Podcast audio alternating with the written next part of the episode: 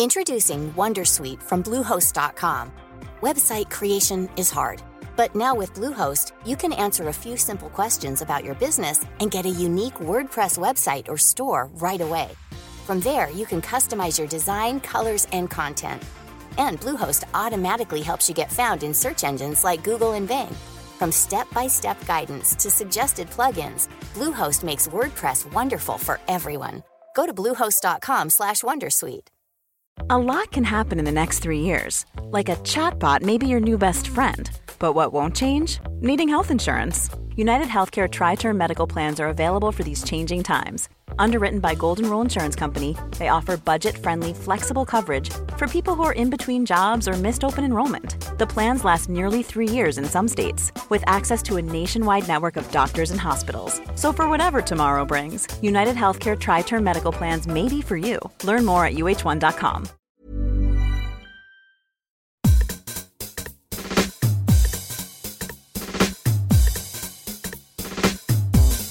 This is Eat, Sleep, Work, Repeat, a weekly series of podcasts about happiness and work culture.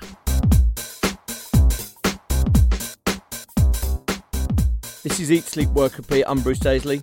Hello, gang. Here we are again. I went to see A Quiet Place on Friday night. That was remarkable. Fantastic. Strongly recommended. Here we are again.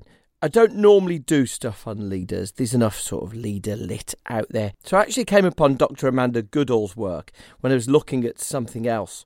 Amanda Goodall is brilliant and energising, incredible company. I encountered her work when I was reading about the effects that our bosses have on us.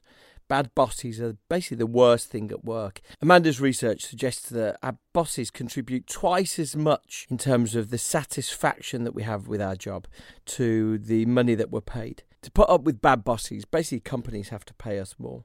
Bosses are more important than anything else. We all know that. When people resign, they resign from an individual, not a company. But I was really interested in Amanda's work when she asked about what makes a good manager. And she found, statistically, people who are the best at their jobs then go on to be the best managers.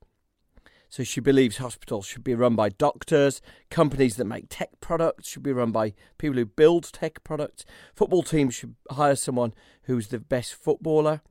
She's done work in multiple areas to explore this. And you might be saying, but how about... And normally that example is from the world of sport. And she explains why those widely cited examples are outliers. So look, I'll not explain that. I'll leave it to her. Dr. Amanda Goodall is a senior lecturer in management at Cass Business School. I spoke to her last week. The thing I've avoided till now is leaders, largely because I think, you only have to walk through a WH Smith's in an airport and see all the leader books, and there seems to be, if movie plots in the last 10 years have become about chosen ones, then actually a lot of leader lit is about a chosen leader, and I've tried to avoid that. Your work, though, appears to say the opposite. Your work appears to say, whether it's basketball or whether it's medicine or whether it's any degree of expertise, actually the leader is really important, and that having a leader with competence is one of the most vital parts. So do you want to just talk through your work? I'll go back to where this all started. I was working as a kind of right wing in the top team of a university, London School of Economics, with someone called Anthony Giddens, who was a fantastic sociologist, one of the most famous sociologists possibly, the top ones living. And he's still very active in the House of Lords. And he joined the LSE. I just finished my degree there as a very mature student. I've had many careers. Tony was very active as a researcher, and he was very focused on recruiting great researchers, building the research at LSE, etc., etc. And LSE had previously had other heads who were civil servants, weren't academics. And Tony, I think, was a difference there. I then went to Chicago for a year, came back and worked with another university vice-chancellor in the UK. And this person had given up his research very early on in his career, and he'd gone into administration with a very good university, but he'd gone into administration and become a leader. I noticed a difference in their preferences and the way that they behaved and their priorities. This other person, who will remain nameless at the moment, he wasn't so focused on the research, he wasn't so focused on the people. Whereas if I remember from Tony Giddens, he was really all about the people and all about the research and about interdisciplinarity and all sorts of things. Where the hypotheses in my research came from, my PhD that I did at Warwick Business School, which was asking the question, do we need essentially academic, outstanding scholars as leaders of universities, or essentially people who were just good managers? And so I started this research, and cutting a long story short, I found a very, very strong, simple cross-sectional relationship in the world's top 100 universities. The higher up the university you went in the ranking, the better was the scholar at the head. If I looked at it longitudinally, I found in over 10 years of UK universities that the universities that performed the best were more likely to be headed by very good scholars. So I started to think about what was going on here. And then my next step was to see, is this just a phenomenon that I'm seeing in universities, or is this something that actually could be replicated? I felt very similar to you about leadership. But when you work with leaders, you learn very quickly that it really matters, actually. Sometimes when you're in the body of an organisation, you don't realise what the top leader is doing because you're so far away. You know very much what your manager's doing, and I will come back to that, actually. But I'd worked with leaders, and I knew they made a massive difference. So I then started to look at it in whatever data I could get. Now, like you, I disliked anecdotal evidence. So I wanted to see if I could take the individual away from this and look in as many big data sets as I possibly could to see if I could find characteristics that were replicatable, that were generalizable for leaders, because we spend so much money on leaders, and when leaders change, it costs an organization a lot of money. So it's important to know what are the patterns that are going on here that we can really look at and find and see if we can replicate and understand what kind of effect they have. So I then looked at basketball with two economists, one at Cornell University who had focused a lot on basketball managers and basketball games. And we looked at something like 15,000 basketball games, longitudinal data. And we looked at the coach of the basketball team, and we could control for lots of different factors. That's the thing. You've got to control for other factors. That's a really important thing. And a lot of the early leadership stuff didn't really do that. And we found that the best basketball players really did go on and make the best coaches. And I've got some fantastic diagrams to demonstrate that. Those people who didn't play basketball, literally the future of the teams goes that way, the future of the former coaches goes up. And if you had a long playing career, that made a difference as well. And so I guess a lot of us might know the danger is exactly as you said there, anecdote becomes the story. And so people hearing that, especially when it's delving into sport, yes. People will have, well, that guy was an awful manager. Exactly. And the anecdote actually creates noise that you say distracts from the data. Exactly. Mourinho at Manchester United is an outlier. Almost all football managers, because it always gets, back to football, let's face it, especially in many parts of the world, that's their sport. And again, if you look at the top clubs in the English league, you will find that the average professional playing time of a manager is about 16 years. I mean, these are very, very talented footballers. So similarly, we did the same thing with Formula One data. Again, what's really great is you can look at, in that case, we looked at the whole history of Formula One since the 1950s. We looked at every race in every Formula One from 1950. We looked at all the team leaders, principals as they're called in F1, and we could see their characteristics. We identified there was 4 general groups: managers, engineers, mechanics, and former drivers. And again, we found that if you look over the whole history, that it was the former drivers who were the best, who go on to make the best principals. And the longer the driving career that they had, the better the principal they were. And if you look, I always have this fantastic picture of Hamilton in a car, age about 6 years old, and it looks like he's just playing around. That little boy was driving around a racetrack at about 90 miles an hour at that age. They start from, a really, really early age, and it was amazing, the pattern. So tell me this. So as I was reading this work, I was trying to dissect and trying to work out exactly what was going on. And I was trying to wonder whether this was respect, so that the people who, you know, whether it's you talk about sort of academic institutions or you talk about medical institutions, and I wondered whether these are people who often have got a couple of degrees, or footballers have got formidable egos, and they'll only be led by someone who's done it at top level. Is it about respect or is it about competence? What? It's a mixture. It's about respect. It's about credibility.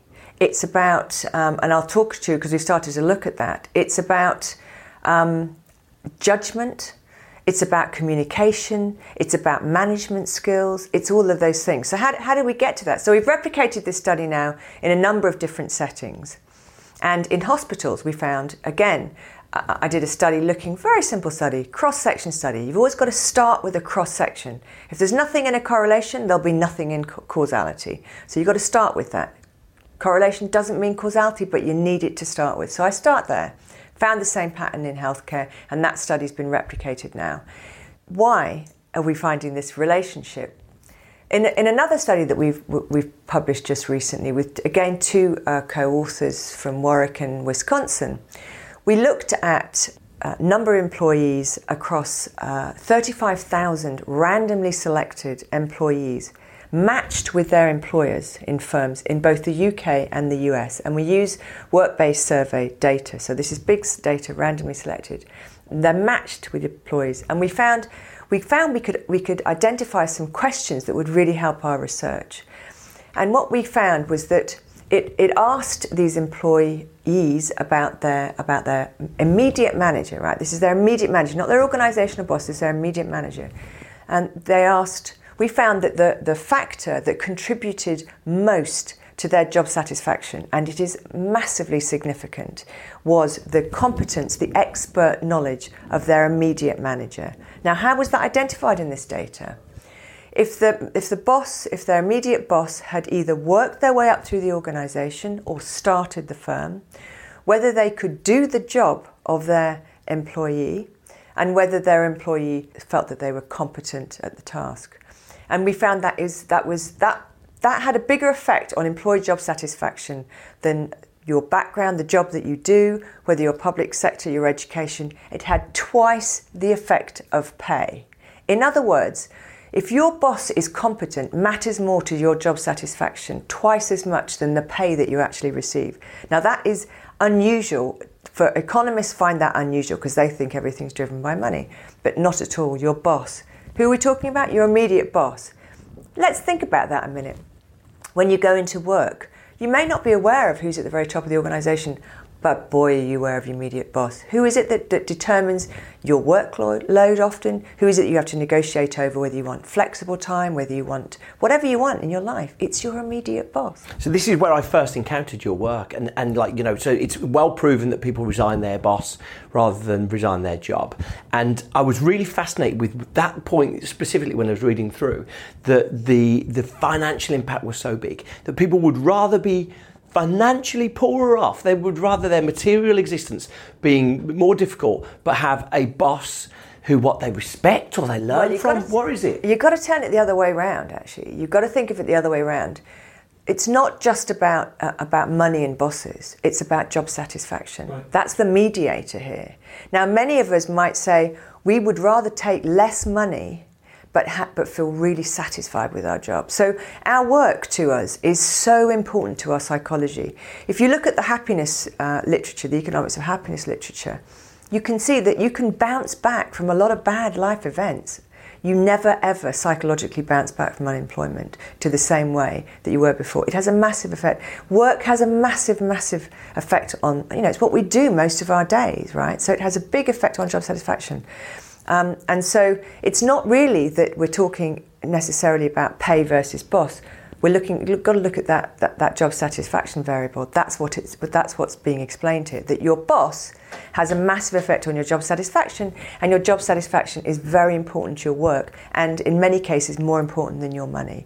And sometimes you find that jobs where you get paid really lots and lots of money, like some of them maybe in the city, where people think, maybe I'm not getting total satisfaction here. It's money may be a compensatory factor for that actually sometimes. But that's what's happening. What else is happening? What are what we call the transfer processes? We know job satisfaction is explaining some of the effect. How is the job satisfaction being explained? In other words, what is the manager doing to create this job satisfaction? And what we find, we've done two studies, and one of them looking in hospitals, one of them looking in universities, and we find that actually, if your manager is an expert boss, they create the right work environment for you. We find data, very strong evidence show that the morale within the group is high. We find that communication between you and your boss is good. We find that people explain that that their boss understands the nature of their work. Is that what it is? Is it this deep empathy that they've walked in your shoes? Think about it. It's not just about empathy. It's a very practical thing, right? Imagine, right, you are a journalist, okay? Imagine that you say you're going off to interview Amanda Goodall at Cass Business School about her research. You leave the office, you're off for a few hours. Your boss, who will understand the nature of work, probably was a journalist themselves, probably worked in a similar field, knows that when you say you're going off to do an interview, you're not going to lie on a beach. Now imagine it was someone from a completely different field there, maybe a more regimented field, maybe someone who was a manager, who was really focused on management. They might think, I don't trust this person. I think I'm going to make them fill out this form before they go off to keep my arse clear in case he's really lying on a beach. The point is if you've walked the walk, if you've run an operation, if you've led a team of salespeople, you know what you have to do. What are the right conditions under which my team are going to perform the best, because you've walked that walk. It's not just an emotional empathy thing. It's a practical thing. I know that when you're off interviewing Amanda Goodall, you are not lying on a beach. And I don't have to put in loads of managerial processes to cover my ass in case you are. And that's why I would hypothesize that in many organisations, particularly in the public sector, where government has a control, government gets very upset. If something happens in an operating theatre, in a British hospital, the next day it could be brought up in the Houses of Parliament. And that could cause real problems for government. So what do? They don't really understand how doctors work. So very often they say, right, we need to put in this regulation to control this. We need to put in this regulation to control. That's what's happening in universities, because they are not core business experts in our field. So to control that, they put in regulations. And I think that's what often managers do, to compensate for the lack of knowledge and the lack of... It's empathy, but it's also very practical. I vividly remember there was a series, and forgive me, anecdote coming up. But I remember there was a series that it became very famous within the NHS, which was Gerry Robinson Saves the NHS. And this was a guy who, a proven track record CEO who went inside the NHS and wandered around, I think, a hospital in Leeds, and just asked questions. And had this deep curiosity and started resolving some of the issues that were there. I think because he entered with this perspective of being respected and a leader, he did a lot better than some of the bureaucratic CEOs and hospital chiefs who've come through in this sort of celebration of the amateur leader that's happened in the NHS a bit. And I was interested in that approach. Yes, good question. Right, so is there a route to resolving this with the right person? Or is it fundamentally, unless you deeply understand the realities of the job, you'll never be as capable of doing it? Very, very good question. As we started out with this conversation in the beginning, we talked about trying to find real patterns in data and get away from the anecdotal big man leadership book. What that means is that on average, I have found these very strong patterns. They are statistically significant and they've been replicated in many areas. That doesn't mean that every single basketball player is going to make a great boss. It doesn't mean that every single manager is going to make, an incompetent boss. It doesn't mean that. There are always going to be outliers. And there's going to be times when we're going to need them. If we look at a lot of professionals, they are very reluctant to go into leadership because they love what they do. They don't want to be torn away from that. So we are going to have to find compromises. But what the mistake the business schools have made, I believe, is we've said, come and do this MBA. and you will be able to lead anywhere, do anything. You will have all the tools you need. We have been wrong about that. No, actually, leadership is in and management are entirely about context, really. Now, it doesn't mean you can't take some outside tools and see whether they work, but it's really about the context. You can't just come over here, learn a bag of tricks, and just expect to go anywhere and run it. You can't do that. Right. What do you do if you want to appoint someone who you think could be really good but doesn't know this? What do you want in that individual? All leaders, all managers, as far as I'm concerned, have to start off with humility. They have to start off knowing what they don't know. Now, one of the modules that I teach on our degree for doctors, the very, very first module is about self-reflection. It's about, if you want to be a leader, the first thing you've got to do is hold a mirror up to yourself and look at all the dirty bits and cracks that are going on there and fess up to them. Now, the reason that Gerry Robinson was probably very good in that job is because he was probably a man who did have humility, who knew what he didn't know, and he went in asking questions. Mm-hmm. He didn't go in like very often we hear about management consultancies going in, this is what's going to be done, things are done to people. I think that he probably took that approach, and that's the point. Go in, know that you're not an expert, get a very, very strong right-hand person who really is an expert and listen to them. The main thing they've got to do is listen to that person who really understands the culture. If you put it in another environment, imagine that they were out in the desert and there was no water and that person was expected to survive. Would that person want someone locally native to help them? Of course they would. Well, it's just like that in any organisation. Mm. Humans are humans. They need to have experience and expertise. I'm just marking a great dissertation right now. I'm one of my MBA students about the RNLI. She's one of the team on the RNLI. Hierarchy, absolutely important. Experience and expertise, absolutely crucial. This is in there. Now, it's all about team working, but it's still, you still need all of that stuff. Now, it doesn't mean, as I said, there's ways to compensate for people who maybe don't have some of that. On average, do we want people who've got expertise? I'll give you just one last point to think about. What's happened in the world is that the corporates have realised that actually job satisfaction really matters to individual productivity. This is something we haven't talked about yet. Evidence is coming out, experimental evidence of in big corporations is coming out that happy workers equal productive workers. So interestingly enough now, you've probably noticed we've got rankings of best places to work. Times do it, there's everywhere. Companies love getting up there. Now, that is all about job satisfaction. Those workers are really just saying we're really happy in what we do. We've looked at the bosses of the people in these companies. They almost all either started them or they worked their way up and been there for very, very many years. And that's a pattern that we found in all of those as well. So this is a secret in some senses to the organisations and the journalists and the us, you know, who say, oh, some people say to me, oh, this is counterintuitive. And I say to them, well, really? This is counterintuitive that you shouldn't know about the industry or the organisation before you start it? So I say, well, let's look at some really successful organisations that tell others how they should run themselves. Let's look at Deloitte, let's look at McKinsey, let's look at KPMG, let's look at PwC, all of those. The boss of Deloitte has been there since about, I don't know, right out of nappies. He must have left after primary school, the 1980s. He's been there all that time. KPMG, same story. They would never hire someone from outside. Okay. KPMG doesn't even have an external person on their board. Now, they're the ones who are going around telling everyone how they should run their organisations. Why don't we just do what they do? Why don't they tell organisations to do what we do, not what we say? They're successful, they're making money. They haven't changed their business model since the day they began.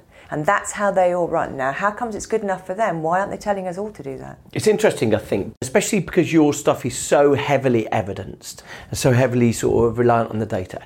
We sometimes fetishize this idea of the disruptor, this sort of the outsider who comes in, who understands it like a customer rather than like a creator. You know, someone who's stepping into a hotel doesn't understand hotels, and that's his advantage. Doesn't understand how doctors work, and that's his advantage. And we spend so much time telling ourselves stories of disruptors that it seems like it's distracting us from the majority of our life isn't about disruption. No, it isn't. And I have a real issue with the term change management. Change schmange, as far as I'm concerned. I mean, change management is great for management consulting firms because they say, oh, you need more change, come in. Ask the staff in the NHS whether they're not sick to death of change. Ask how much money has gone into the NHS from all these change management initiatives, and then look at the evidence about, you know, the productivity and what's happened to those. A lot of those have been a total waste of time. So what's the alternative? What you're saying is right. There are some companies like, say, the old IBM problem when it promoted internally and it just got stuffier and stuffier, got very, very bureaucratic. And there are going to be examples of that, of course. But what do humans do? Just think about, organisations are just made up of humans. What happens in our everyday life? We've gone from a very low-tech world to a very high-tech world. Now, that change did happen quite quickly, admittedly, but what did humans do? Humans didn't just go to bed on one night and wake up with someone saying, you're going to have to now get used to the internet and all the rest of it. No, we adapted slowly to that. We adapted. It's adaptation is the term we want to use in management. We want to see, yes, there's things happening outside. Yes, there's people who've got their ear to the outside world and are telling us what's happened. We want the best data. What we want is the best people at the top of these organisations. So they understand everything about the inside and they have time to think about the great innovations, what's happening over there. They can spot that another competitor organisation is doing something really innovative. Why? Because they know their core business. They know their core business, the other competitor's business too, and they can understand what they're doing to change it. Someone who doesn't understand what their competitor's doing because they don't understand their own business can't spot these changes. Adaptation. Humans adapt to things. We adapt incredibly efficiently, and that's what we want. We want doctors in NHS hospitals who are trained in leadership and management, who can come up and see these things that they're wrong, and they can help adapt the system from the inside. Not this thing of change, you know, quick. I mean, I happen to like radical haircuts, but not everyone wants to go to a hairdresser and come out with pink hair that's, you know, spiky and all the rest of it. That people want to adapt. So I think change management, basta with change management. Adaptation from the inside. How do you reconcile this, that you teach an MBA programme? Because it sounds to me like what you're effectively saying is that you'd personally advise people to try and get better at what they're doing, to understand the organisations they're in, to rise up through the ranks, then, you know, to maybe equip themselves with the tools to transcend, so you're not just rising in expertise. But this whole industry of guns for hire, MBAs, people taking career breaks who go and learn something, thinking, I don't care where I go and become the chief exec, but I'll go anywhere and I'll do a good job. I'll be the chosen one of that organisation. How do you advise people to go back to think about what they're good at? I mean, I had a conversation with someone in an MBA program recently about this, and he said he spent all this money on an MBA and he wanted to change his career. What do you do? And essentially what you do is, you've done an MBA, that's a fantastic thing. I'm not dissing an MBA. But this person, if they wanted to change their career, do they really think they're suddenly going to be able to go and run a radio station because they've got an MBA when they've come from engineering? They're going to have to go back and acquaint themselves with that organisation. Now, they've got these extra skills, which are great, of an MBA, but they're still going to have to go and work their way up in an organisation, because actually, it's not me just saying this. The organisation isn't going to say, well, you've got an MBA, you can come and run the it'll reject the transfer, right? Well, it will. I mean, only the government would do something like that. Government does this all the time. Government messes up all the time by putting in non-experts into organisations, and they mess up big time, all the time. And it's a fallacy. Now, how do I reconcile that in a business school? Business schools went too far. Well, organisations essentially came out through family businesses, and then they started to develop more widely. And management is massively important. We know hospitals, all organisations perform better with good management practices. You must have good management practices. Unfortunately, in business schools, in a way, we went with the pendulum swung too far towards management practices and too far away from expertise. The way that I view it is we're running a very innovative Executive Masters in Medical Leadership at Cass, which we've started up exclusively for doctors. And what we're trying to do is say, we will meet you in the middle. We need to make this a safe environment for doctors to learn, to hold that mirror up to themselves, to learn about all the skills that they will need, and then they will be able to progress. And maybe when they're back to become CEO, they may still want to go and do an MBA, because then that gives them a chance to learn from other people from other sectors. But right now, they need to learn about the things that we're teaching them and go straight back into medicine. So what we do is we run it on a Friday and a Saturday every month. They have this intense teaching. They have a lot of support, but then they go straight back into work. So what they do is they take their learning and it goes right back into the application of medicine. And they say this to us, this is amazing. Now, the only problem about taking yourself out, and I'm not saying you shouldn't do that ever, because it's great to take ourselves out and learn. Learning is the best thing. But sometimes you just need to have that learning and then be able to go back to the context and say, okay, if I'm going to have this conversation with this manager or with this junior, whatever, I'm thinking about what I've just learned, and I'm going right back in there and I'm practicing it. And that's really important. So that's why I think we have to not take people away. Occasionally we'll take them away and say, go and do a 2-year or a 1-year, as in our case, MBA, and that might be really, really good for you. But on the whole, we need much more to take our management to the organisations and meet them halfway. And make sure we have our management in a drip amount. Make sure we have it very specifically targeted. That's why I'm with our education is for doctors only, because doctors are in a different position than many other people. They're the ones who actually have to decide the life or death decisions. So we've given them a safe space to be able to shed everything, to let their hair down, to open up, where no one else can engage with that, and they just help themselves through. And that's also important. Now, there may be other times when they need to do some training with the whole team or whatever, fine, but that's what we're trying to do here. And that's why I feel business schools need to meet all these organisations halfway. We're hoping to do that with vets as well. But we need to understand their world.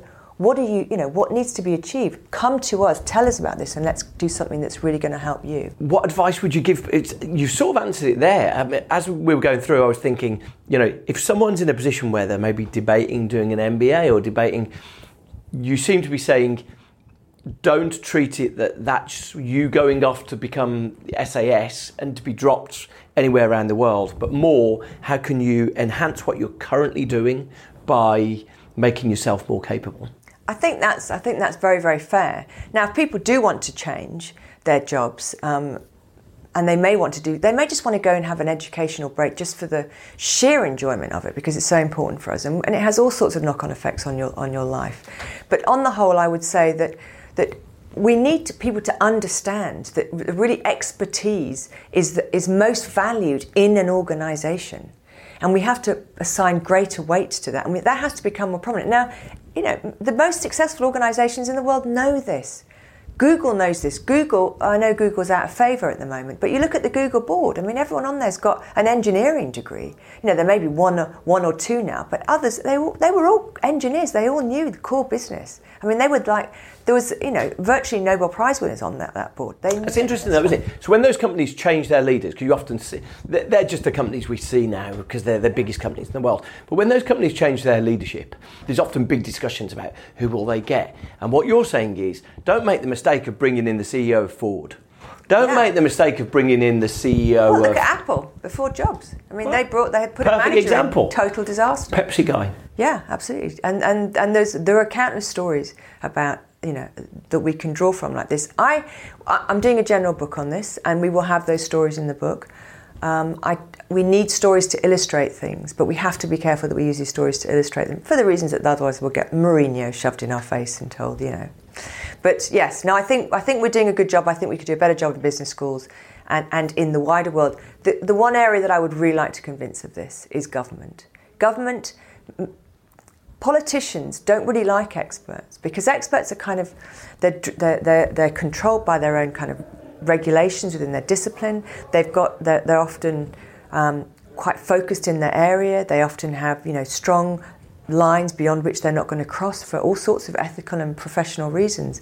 Governments don't like that. Governments like people who will do what they say. So you put no disrespect to civil servants, because they do an amazing job and they're experts in what they do, but they are used to having a civil service that will essentially do what they want. And they want people like that. So that's why they put business people in often into how many academy schools have been run by business schools, not teachers. That is an insane thing. And we're seeing the fruits of that now, or the lack of fruits of that now. That's because they will do what they want. It's government we need to convince of this as much as anyone else. Introducing WonderSuite from Bluehost.com. Website creation is hard. But now with Bluehost, you can answer a few simple questions about your business and get a unique WordPress website or store right away. From there, you can customize your design, colors, and content. And Bluehost automatically helps you get found in search engines like Google and Bing. From step-by-step guidance to suggested plugins, Bluehost makes WordPress wonderful for everyone. Go to bluehost.com/wondersuite. A lot can happen in 3 years, like a chatbot may be your new best friend. But what won't change? Needing health insurance. UnitedHealthcare Tri-Term Medical Plans, underwritten by Golden Rule Insurance Company, offer flexible, budget-friendly coverage that lasts nearly 3 years in some states. Learn more at UH1.com. Hey, I'm Ryan Reynolds. At Mint Mobile, we like to do the opposite of what Big Wireless does. They charge you a lot, we charge you a little. So naturally, when they announced they'd be raising their prices due to inflation, we decided to deflate our prices due to not hating you. That's right. We're cutting the price of Mint Unlimited from $30 a month to just $15 a month. Give it a try at mintmobile.com/switch. $45 up front for 3 months plus taxes and fees. Promo rate for new customers for limited time. Unlimited more than 40 gigabytes per month slows. Full terms at mintmobile.com.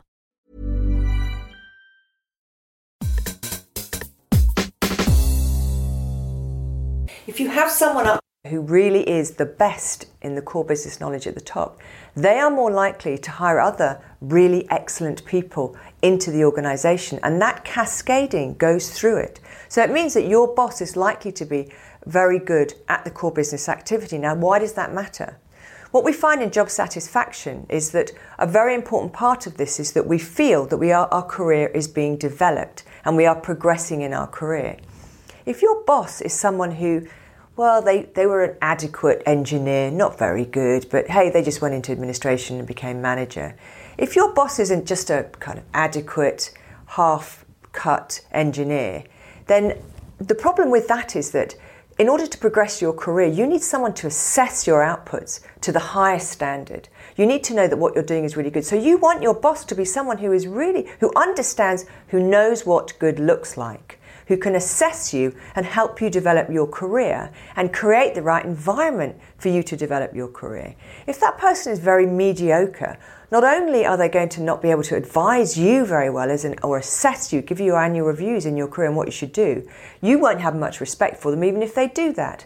The other thing that we find is that if you have the best people at the top, you're more likely to have really outstanding people on hiring panels. Now, humans are all about the way that they view themselves is all about in relation to other people. Everything is in relation to other people. If you have a hiring panel with really outstanding people on it, you're more likely to get another outstanding person hired. If you have people, say you have a hiring panel with the main body of them are kind of mediocre in the core business. Say you've got a department you're trying to hire. You've got some people in there from the department that are okay, but they're not brilliant. And the boss says, look, I found this person who is really amazing. I want you to hire this person.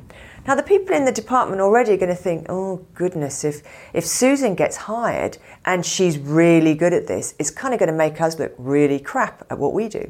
So you'll find often that people will try and block the really, really best people. And that's how a decline in organisational standards. So you have a decline at the top, you're more likely to have a decline inside, you're more likely to have a decline in the hiring panels of who you hire. And then you get to a situation where I don't want to work in that company. The quality of the individual in that company is rubbish. Why would I want to work there? So then the best don't want to go there. And that's often what happens when an organisation declines. Talent does not want to go and work in a place where there isn't other good talent. Good talent attracts good talent, which is why you need this standard to be set at the very, very top of the organisation. I'm interested in that when you've got an organisation that has one core competence. But say if you've got an organisation which has got a product team and an engineering team, or you've got a designer, a design, and these, the overall chief exec can't be capable in all those things, can they? So what do they do? Do they focus on the most? You should hire your chief exec from the area that You know, it's obvious in a hospital it's a doctor. But if you've got... Let's look at Mercedes. Right. So Mercedes is led by somebody who's been in the company since, I don't know, 1970s or something, a long, long time. He did an engineering degree. He went into research in Mercedes. He did a PhD in Mercedes. And he worked his way through the company. So through the engineering shop floor, if you like, all the way through the company. Mercedes is an extraordinarily successful organisation. And they have people on the shop floor who can work their way up to the top. Now, let's look at Mercedes. Massively, you know, we could say complex company. There's all sorts of areas. There's production, there's the engineering, there's the mechanics, there's the all the innovations that go on. All the design, all the factors that you just talked about. Now, the fact is that this person started off as an engineer. Why?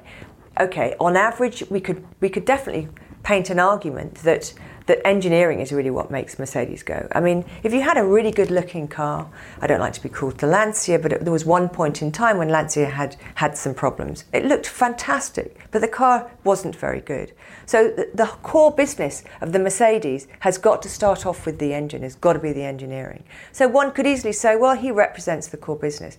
What happens with the design and all the rest of it? What he does is he set this standard. He then hires someone in design who is absolutely brilliant in design, who is going to attract other brilliant designers. Similarly, in sales, in all these areas, each of these areas, finance, HR, you want the very, very best people for those areas. Can he always judge who the best designer is? No, he can't.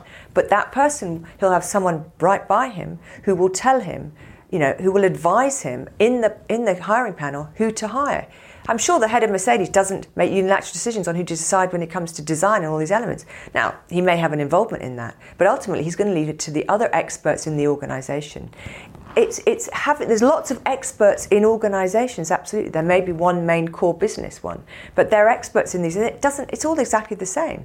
It's the same thing. You wouldn't want to put someone into marketing who basically had come from the engineering side necessarily, unless they had trained in marketing as well, and then they have some kind of link. So the argument still falls very clearly there. But at the top, you actually have someone who's got an engineering PhD, because actually the damn car has got to move really, really well. The rest of it's important, but not as important as the engineering.